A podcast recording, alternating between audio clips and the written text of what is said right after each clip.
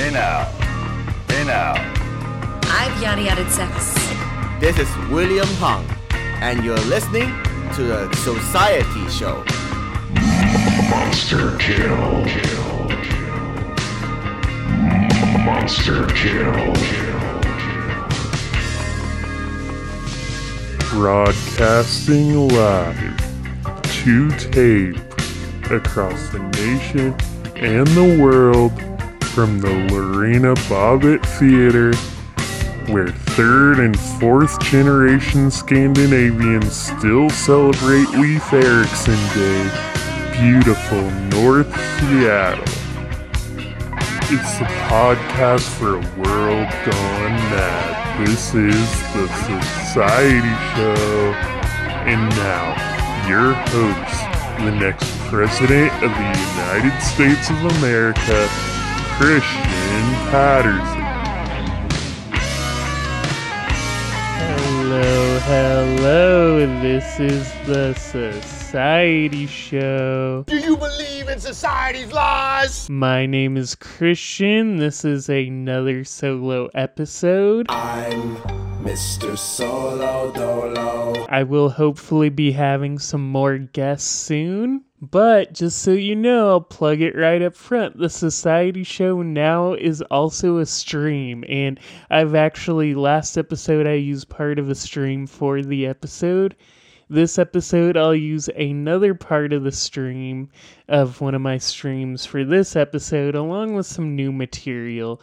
I'm not going to make a habit out of uh, reusing content from the stream on the podcast, but I have been streaming a lot, so that's why I'm doing it. And um, and when I have guests, like they will always be on the podcast, not on the stream. But we'll get there.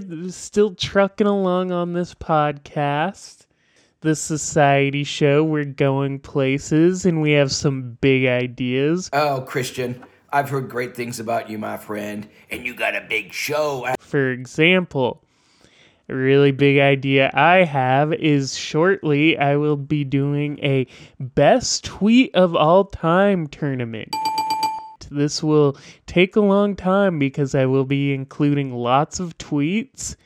It'll be tournament style and it will be talked about both on this podcast and on the stream and on the Society Show Twitter at society underscore show. The actual voting will be through Twitter polls. And um, I'll use the show to kind of announce what's coming down the tournament pipe. So stay tuned for that.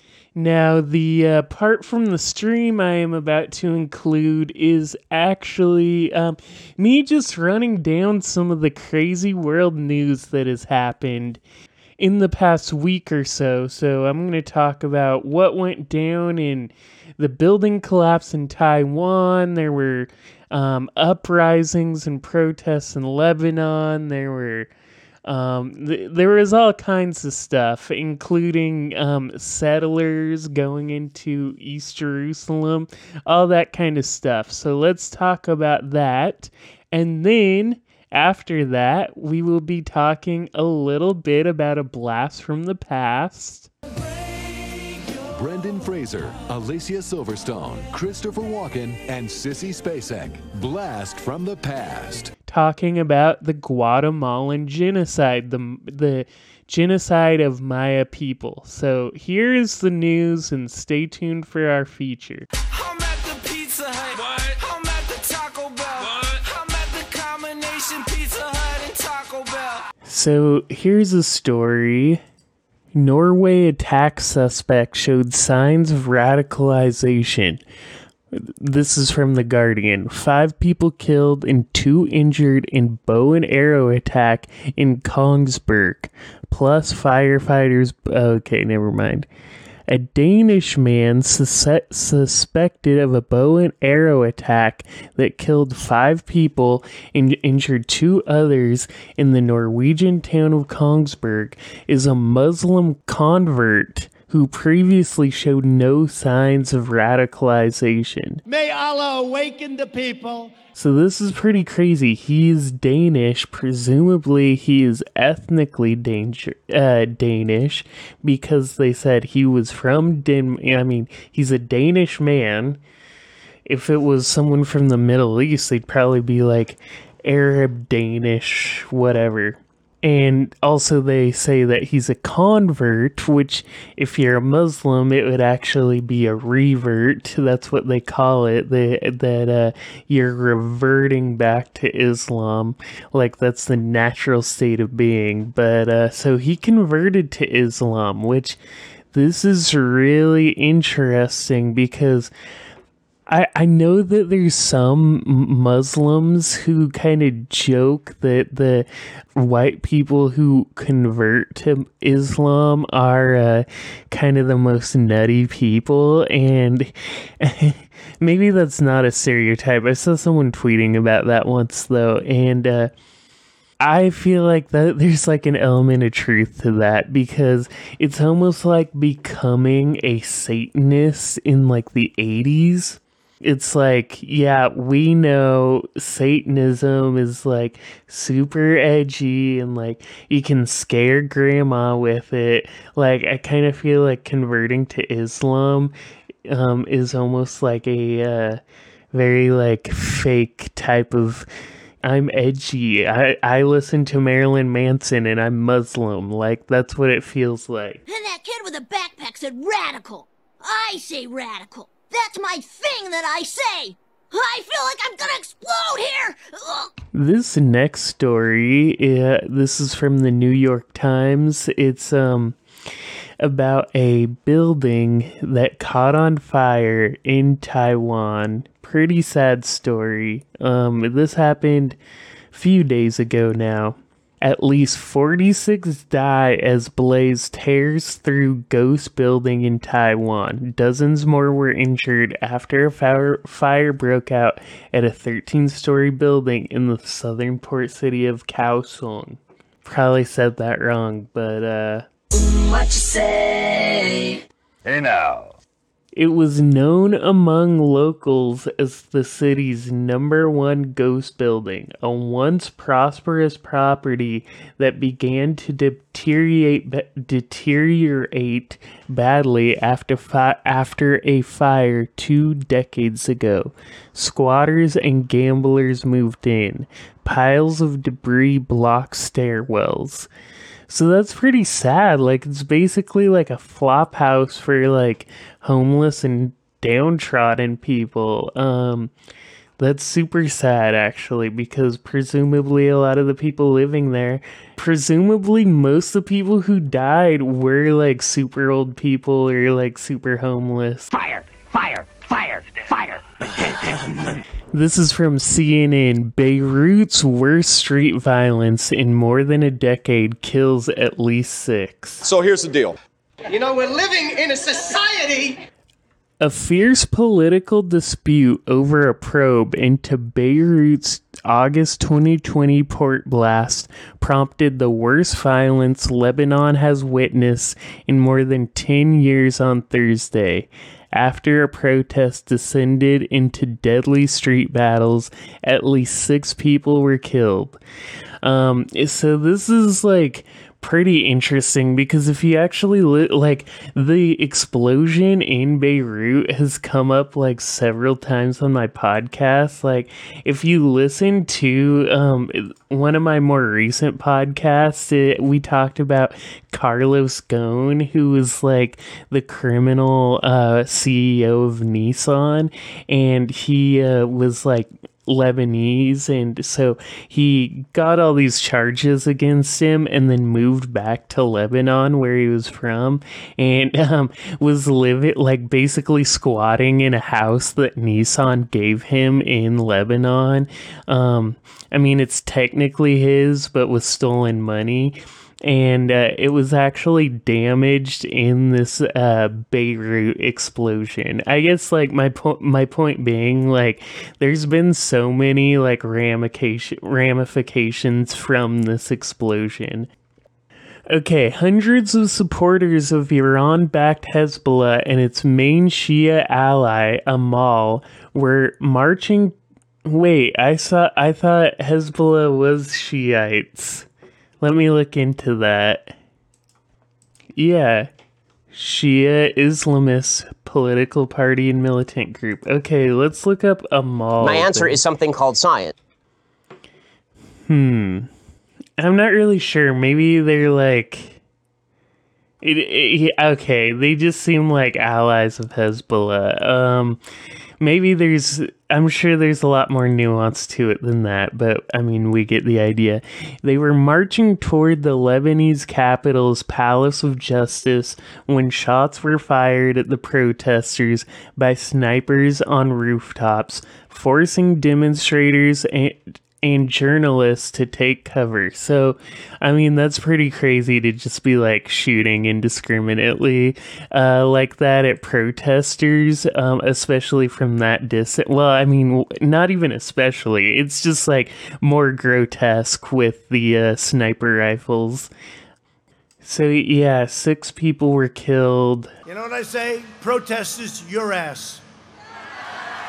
I don't talk about my ass. All right, so this next story, this is from Haaretz. Um, I, I think that's how you say it. Sorry if it's wrong, but uh, there's been a lot of little stories like this I've kind of talked about on stream, like this kind of these encroachments that are happening into um, either East Jerusalem or Palestine that are just not really getting recognized in press. Like, we recognize it when there's like rockets being fired or like, you know, protests uh, that are being suppressed. But like, this type of encroachment is happening all the time. So, uh, let me read this story. Headline Israel advances thousands of housing units in East Jerusalem as Biden remains silent. So, um, they name some neighborhoods that uh, lie beyond Israel's 1967 borders. Oh god,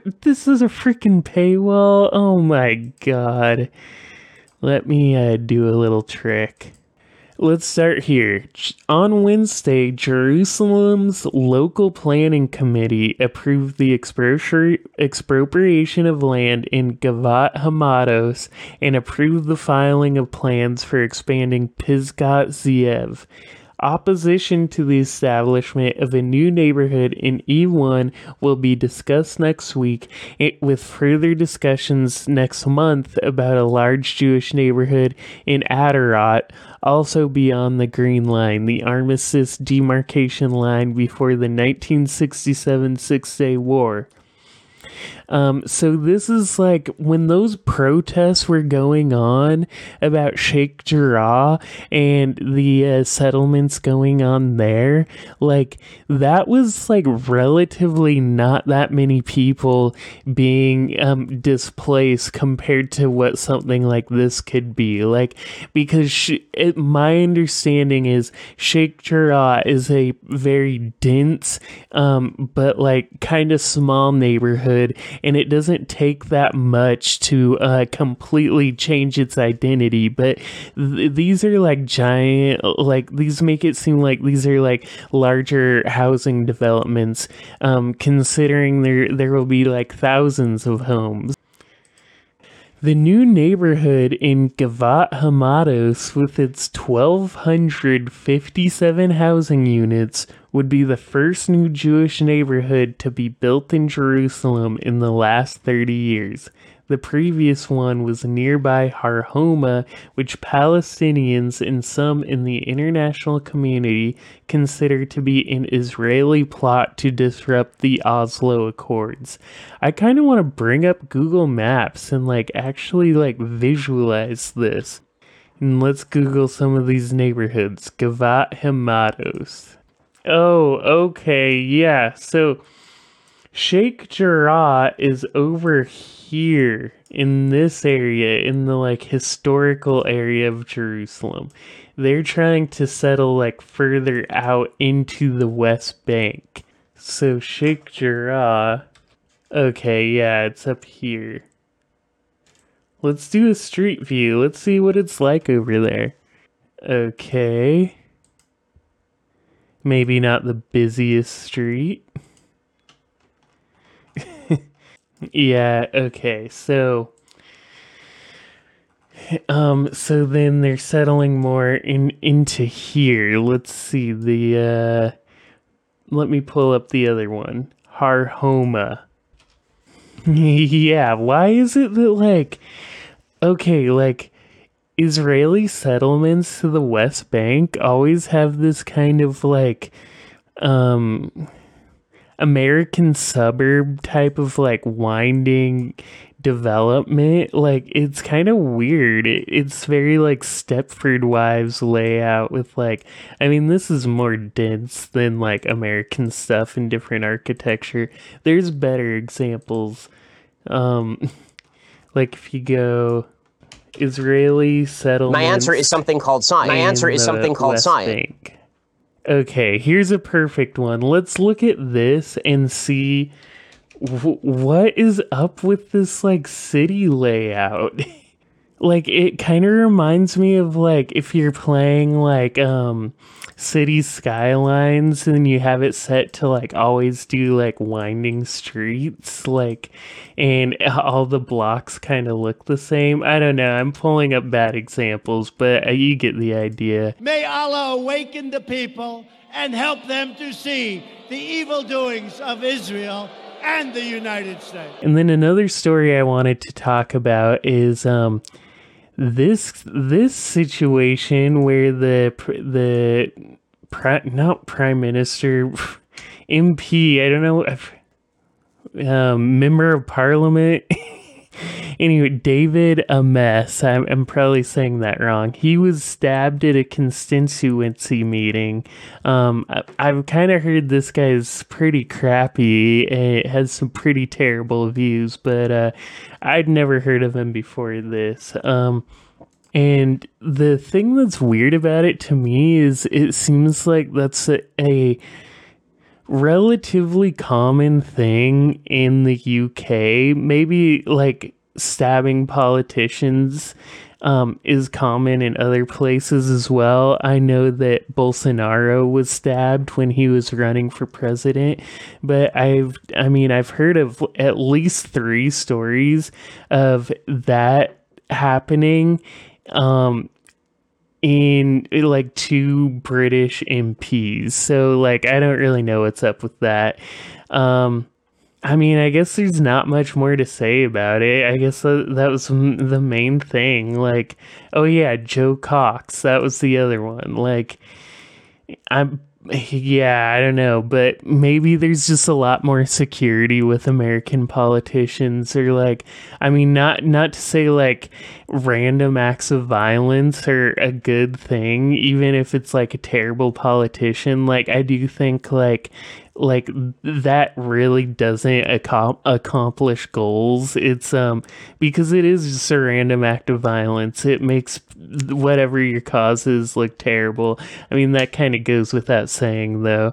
Um let's move on to well also like we don't really know anything about the stabber.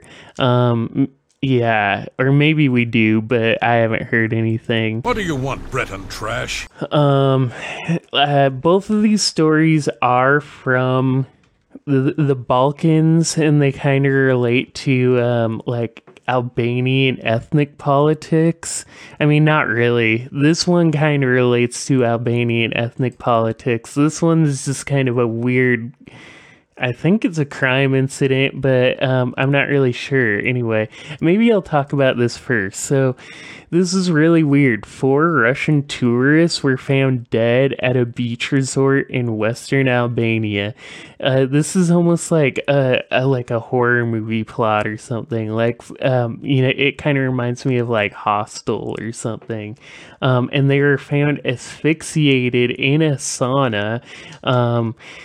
Which I mean that is very horror movie like as well. Um, they were aged 31 to 60, and they were part of a group that had been staying there. Um, yeah, this is pretty crazy. I want to learn more about this. Um, but uh, let's see. This one's a little more like interesting in terms of geopolitics. So, from AP, tensions between Kosovo and Serbia resumed Wednesday after Kosovo police clashed with ethnic Serbs during an anti smuggling operation. At least 11 people were injured. Um, so, the interesting thing about this is, if you don't know, is that Kosovo is primarily ethnically Albanian. They were part of Serbia, like, so during Yugoslavia, they were um, part of Serbia, but they were kind of an autonomous province because they were mostly ethnically Albanian. So they had a lot more like authority over what they did um, than other parts of Serbia. Um, it was kind of like an ethnic enclave.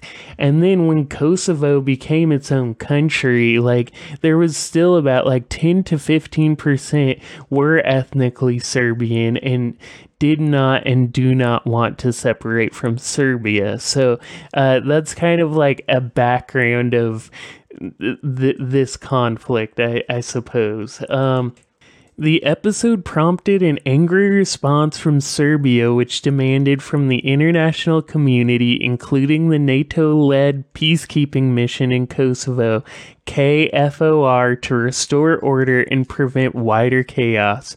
Serbian President Alexander Vucic blamed big Western powers for failing to protect Kosovo Serbs and said if, said if they don't do it, Serbia will.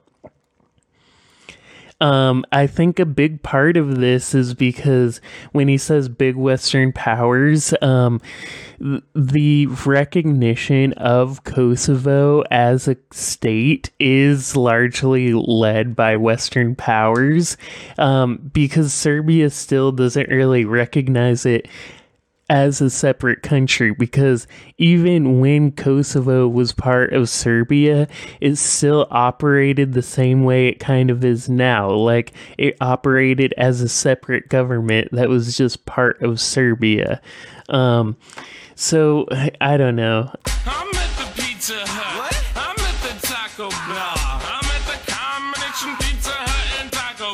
Now, before I get into the feature talking about the Guatemalan genocide, I do want to talk about three movies I saw recently that I kind of have something to say about. And next episode, we will probably be talking about movies a lot, primarily horror movies for Halloween.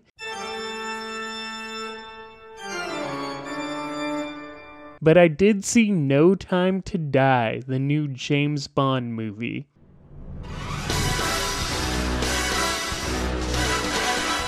I'm a big fan of James Bond. Well, maybe not a big fan. I'm a decent fan. I like seeing them and I like them when I see them. But uh, No Time to Die, I'd say it's uh, on the better side of. So when it comes to the Daniel Craig James Bonds, like I'd say Casino Royale and Skyfall were good. The other two were not Quantum of Solace that was boring, and then I f- Spectre that was pretty bad too. No Time to Die I'd say is kind of in between. It's more on the good side, but it's not as good as Skyfall or Casino Royale. The ending is interesting because they kind of went places they have never gone in a James Bond movie before. Um, but it in general, like I personally would prefer if James Bond was more like stealth and espionage based. It's a little too action packed for me.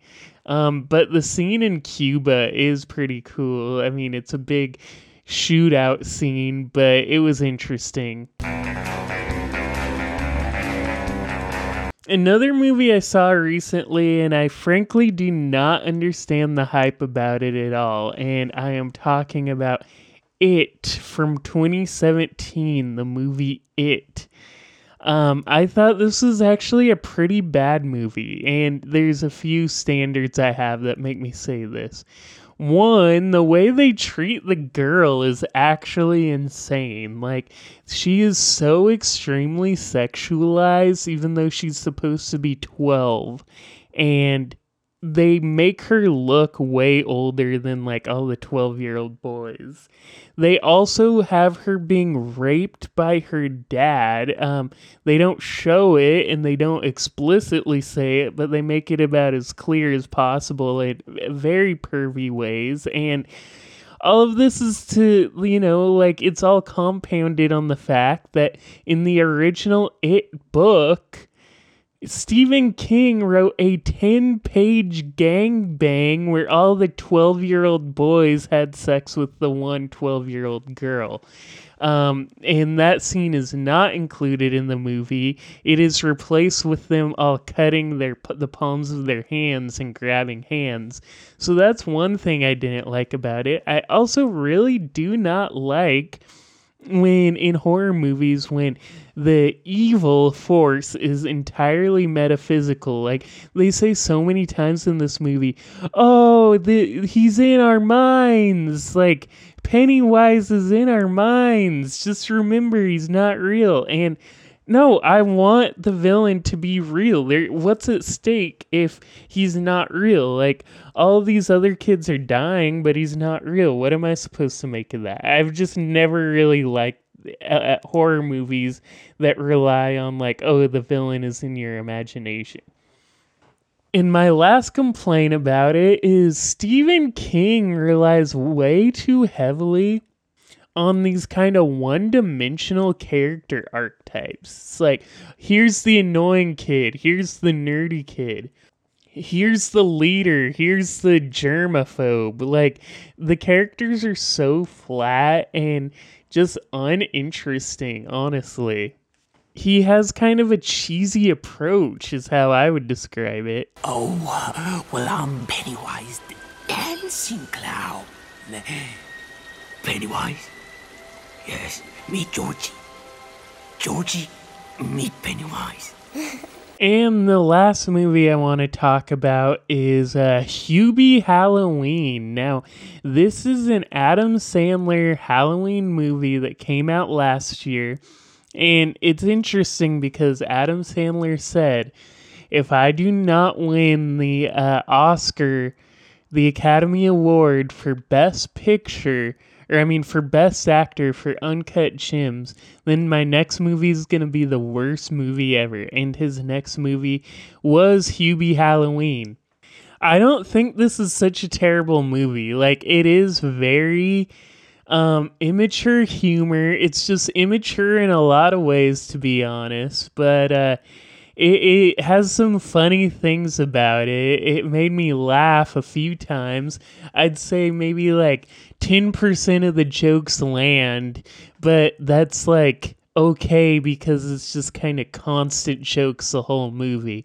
Um, and like they repeat a lot of the visual jokes. Like they have the scene of Adam Sandler like eating a chicken leg on a toilet and then like someone like opening the door and scaring him.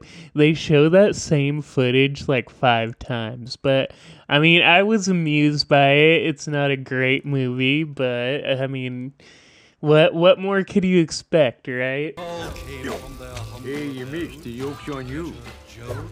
From my electrode. Thanks for the free breakfast. It was a graveyard.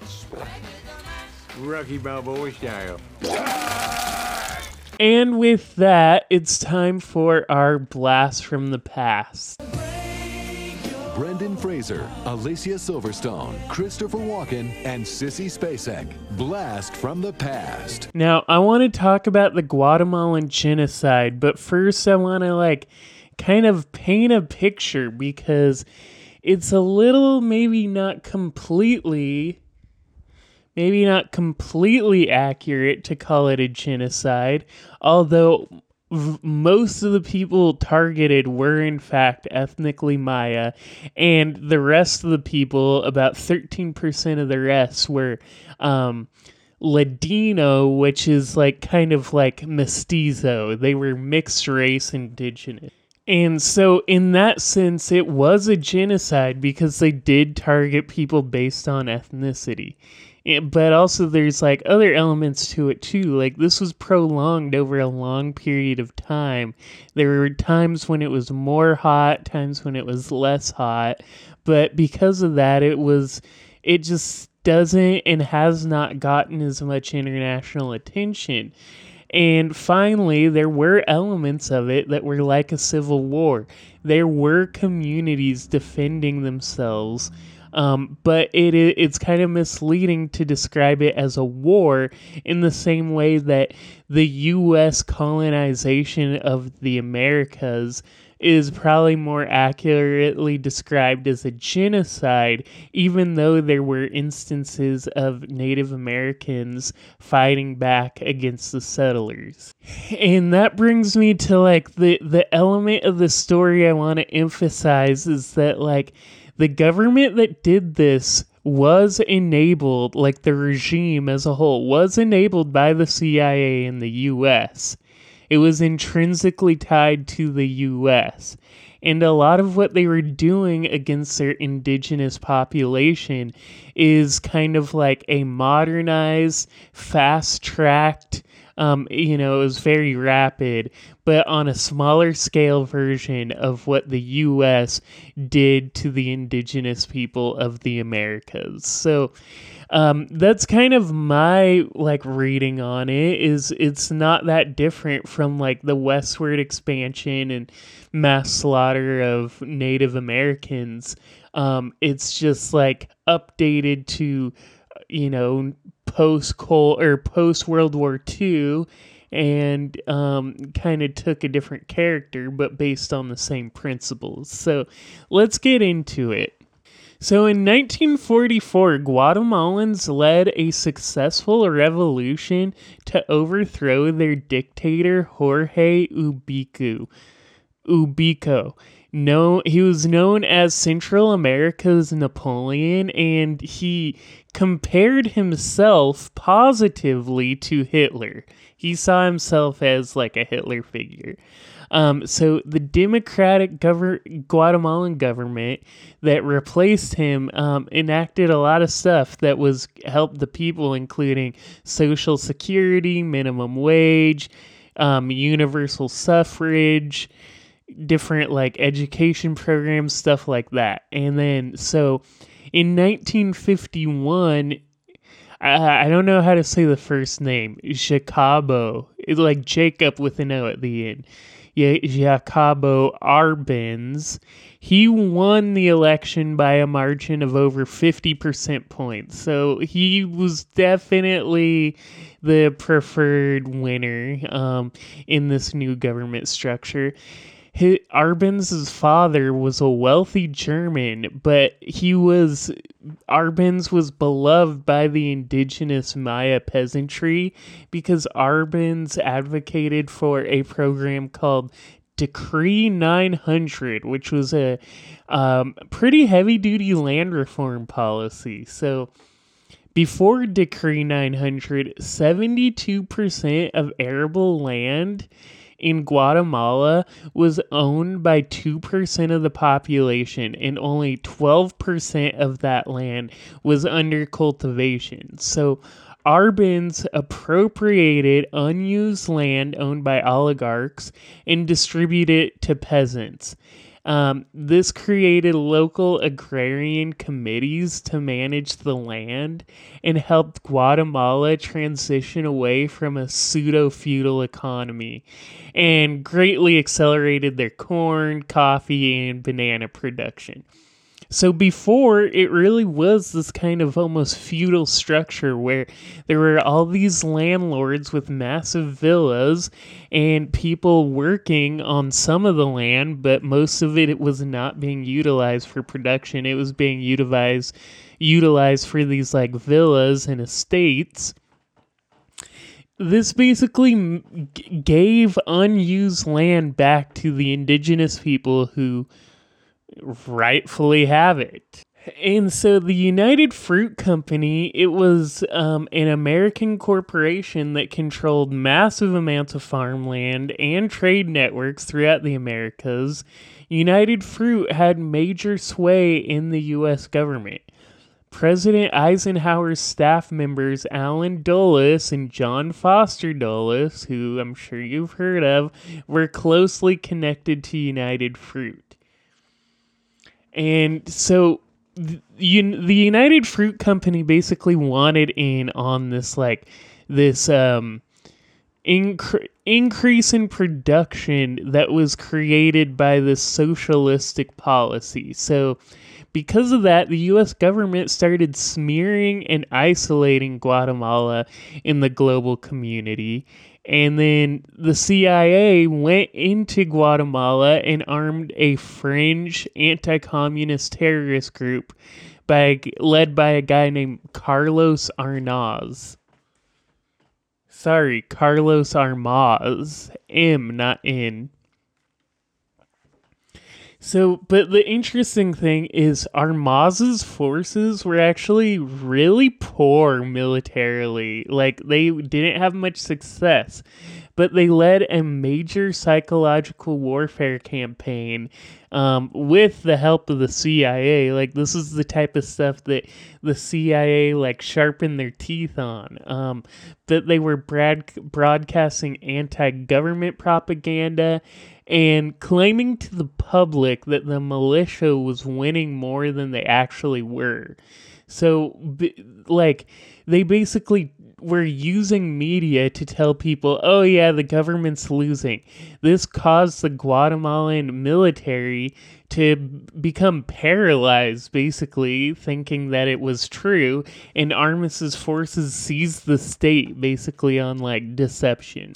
So, after Armas became president or leader whatever his title was, he rolled back most of the Decree 900, um, re-seized land from small farmers, get and gave it back to oligarchs. Um, due to rampant corruption and this kind of regressive policy and just general inefficiency, Armas's government was basically made completely dependent on the U.S. economy, um, which is, as you'd imagine, what the U.S. government and CIA wanted to begin with. Um, and because of the inefficiency and just general cruelty of the regime, Armas was assassinated by a left wing presidential guard member. Um, so in 1957, um, after three years as CIA appointed president in Guatemala, um, Carlos Armas um, died, but this was not the end of the Guatemalan military dictatorship.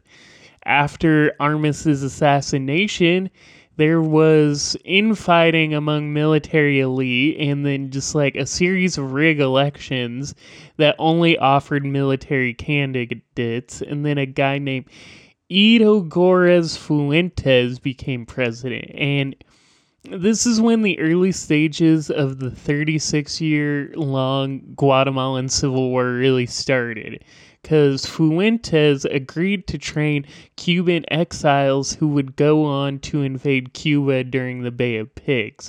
Guatemala was involved with this like guerrilla training but there was also like more elements of like corruption because Fuentes he didn't really tell the military that they were being trained for this and the US gave him a ton of money for the training that he presumably pocketed. So I mean just uh, just imagine how much corruption was going on. It was uh, surely ra- rampant. Um, and then so when Fuentes was kind of, you know, continuing this corruption, it, corruption for years and years and years, um, both before and during his presidency, um, left wing military officers led an attempted revolt. But before they could, the CIA, this is pretty dubious. They used disguised planes to attack the bases of the military officers. And this is basically the beginning of the per- protracted and deeply asymmetrical civil war.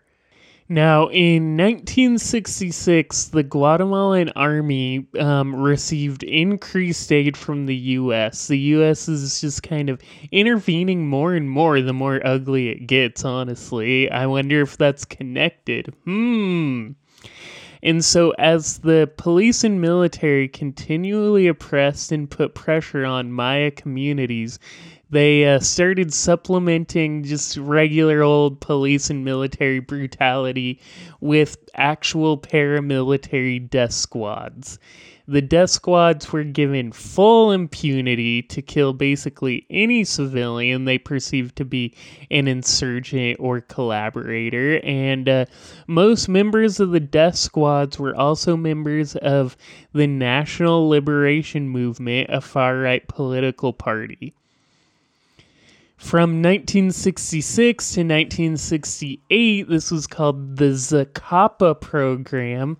Um, there were at least 8,000 peasants and as many as 15,000 people in total. Almost all of them Mayas were killed. Many of the leftist rebels were Maya because um the thing is like mayas were part the oppressed class like a lot of most virtually all indigenous people. And the death squads being far right not only did they feel like oh well we can massacre entire villages because they are part of the like the uh insurgent forces. They are collaborators um, with these like left wing militants.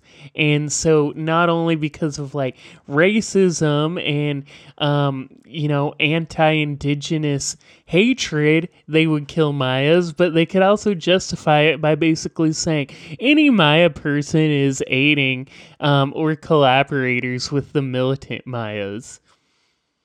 So in 1970, the leader of the Zacapa program, named Colonel Carlos Arana, he is known as the Butcher of Zacapa. He was elected president.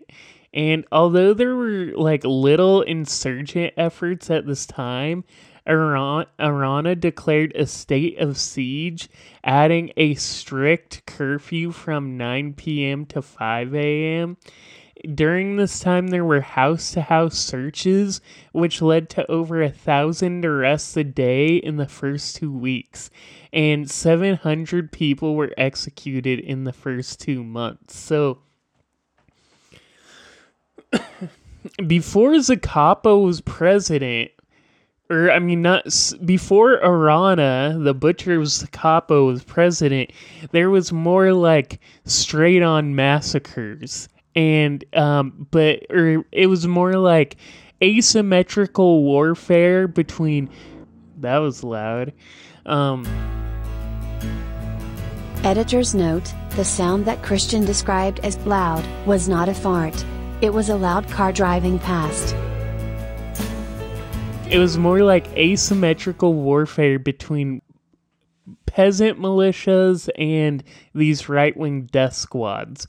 Then it became a little bit more of like a police state, um, surveillance state, and the more like straight on conventional war type violence was minimized.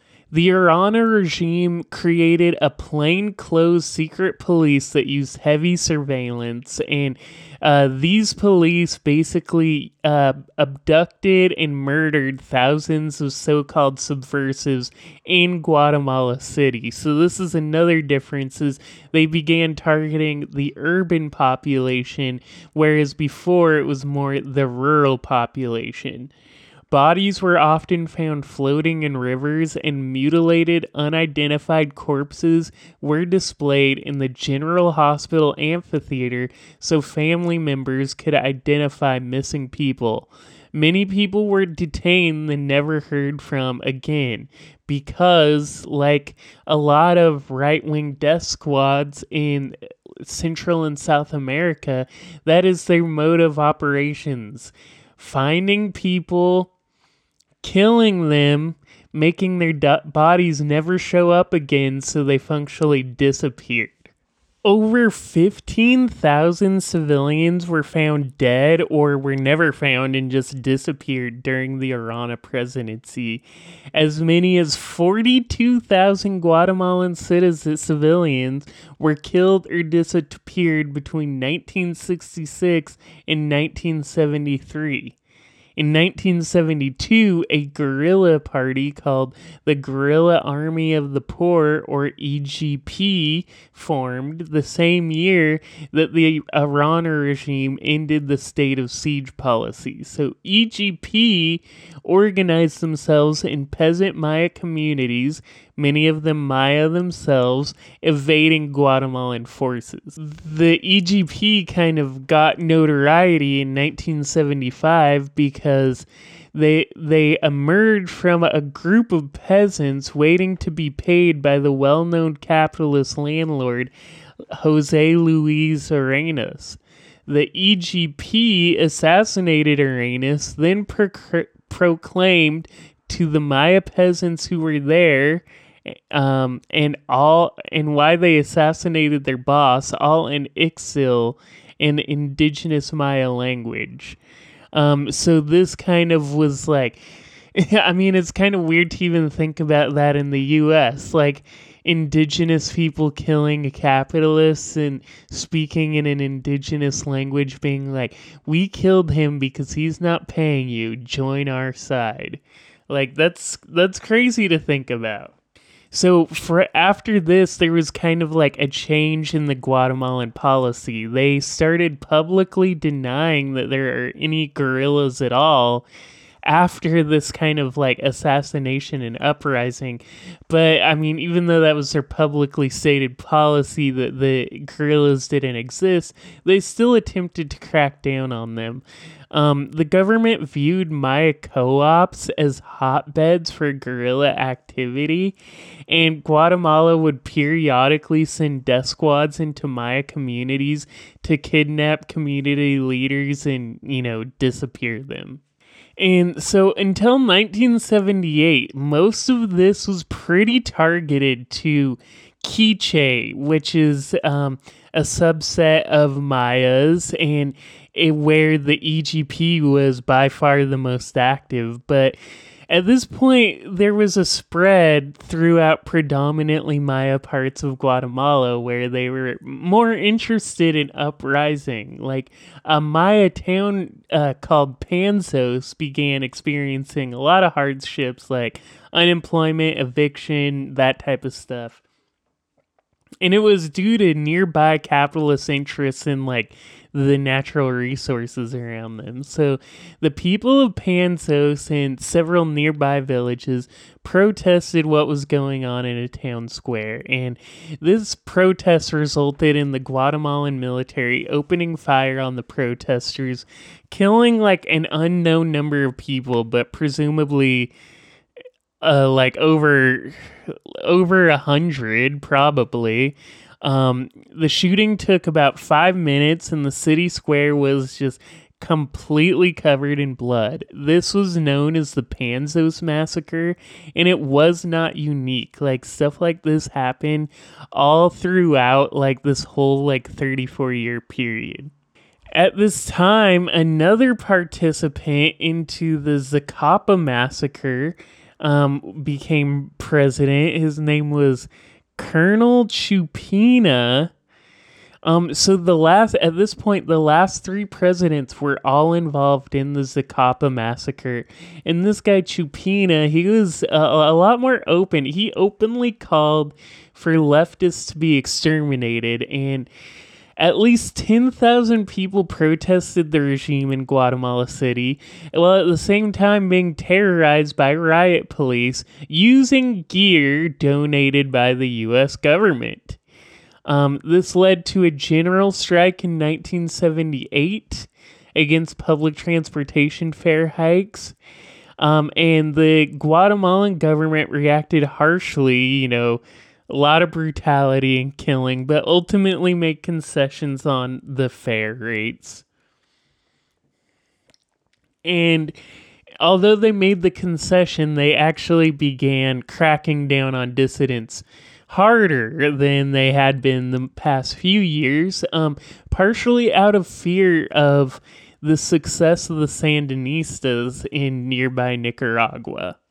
And so from 1979 to 1980, at least 8,195 people were kidnapped and killed, which was um, more in a similar time span than the Carlos Arana killings. Um, and as the protracted genocide of Mayas continued, the dehumanization escalated.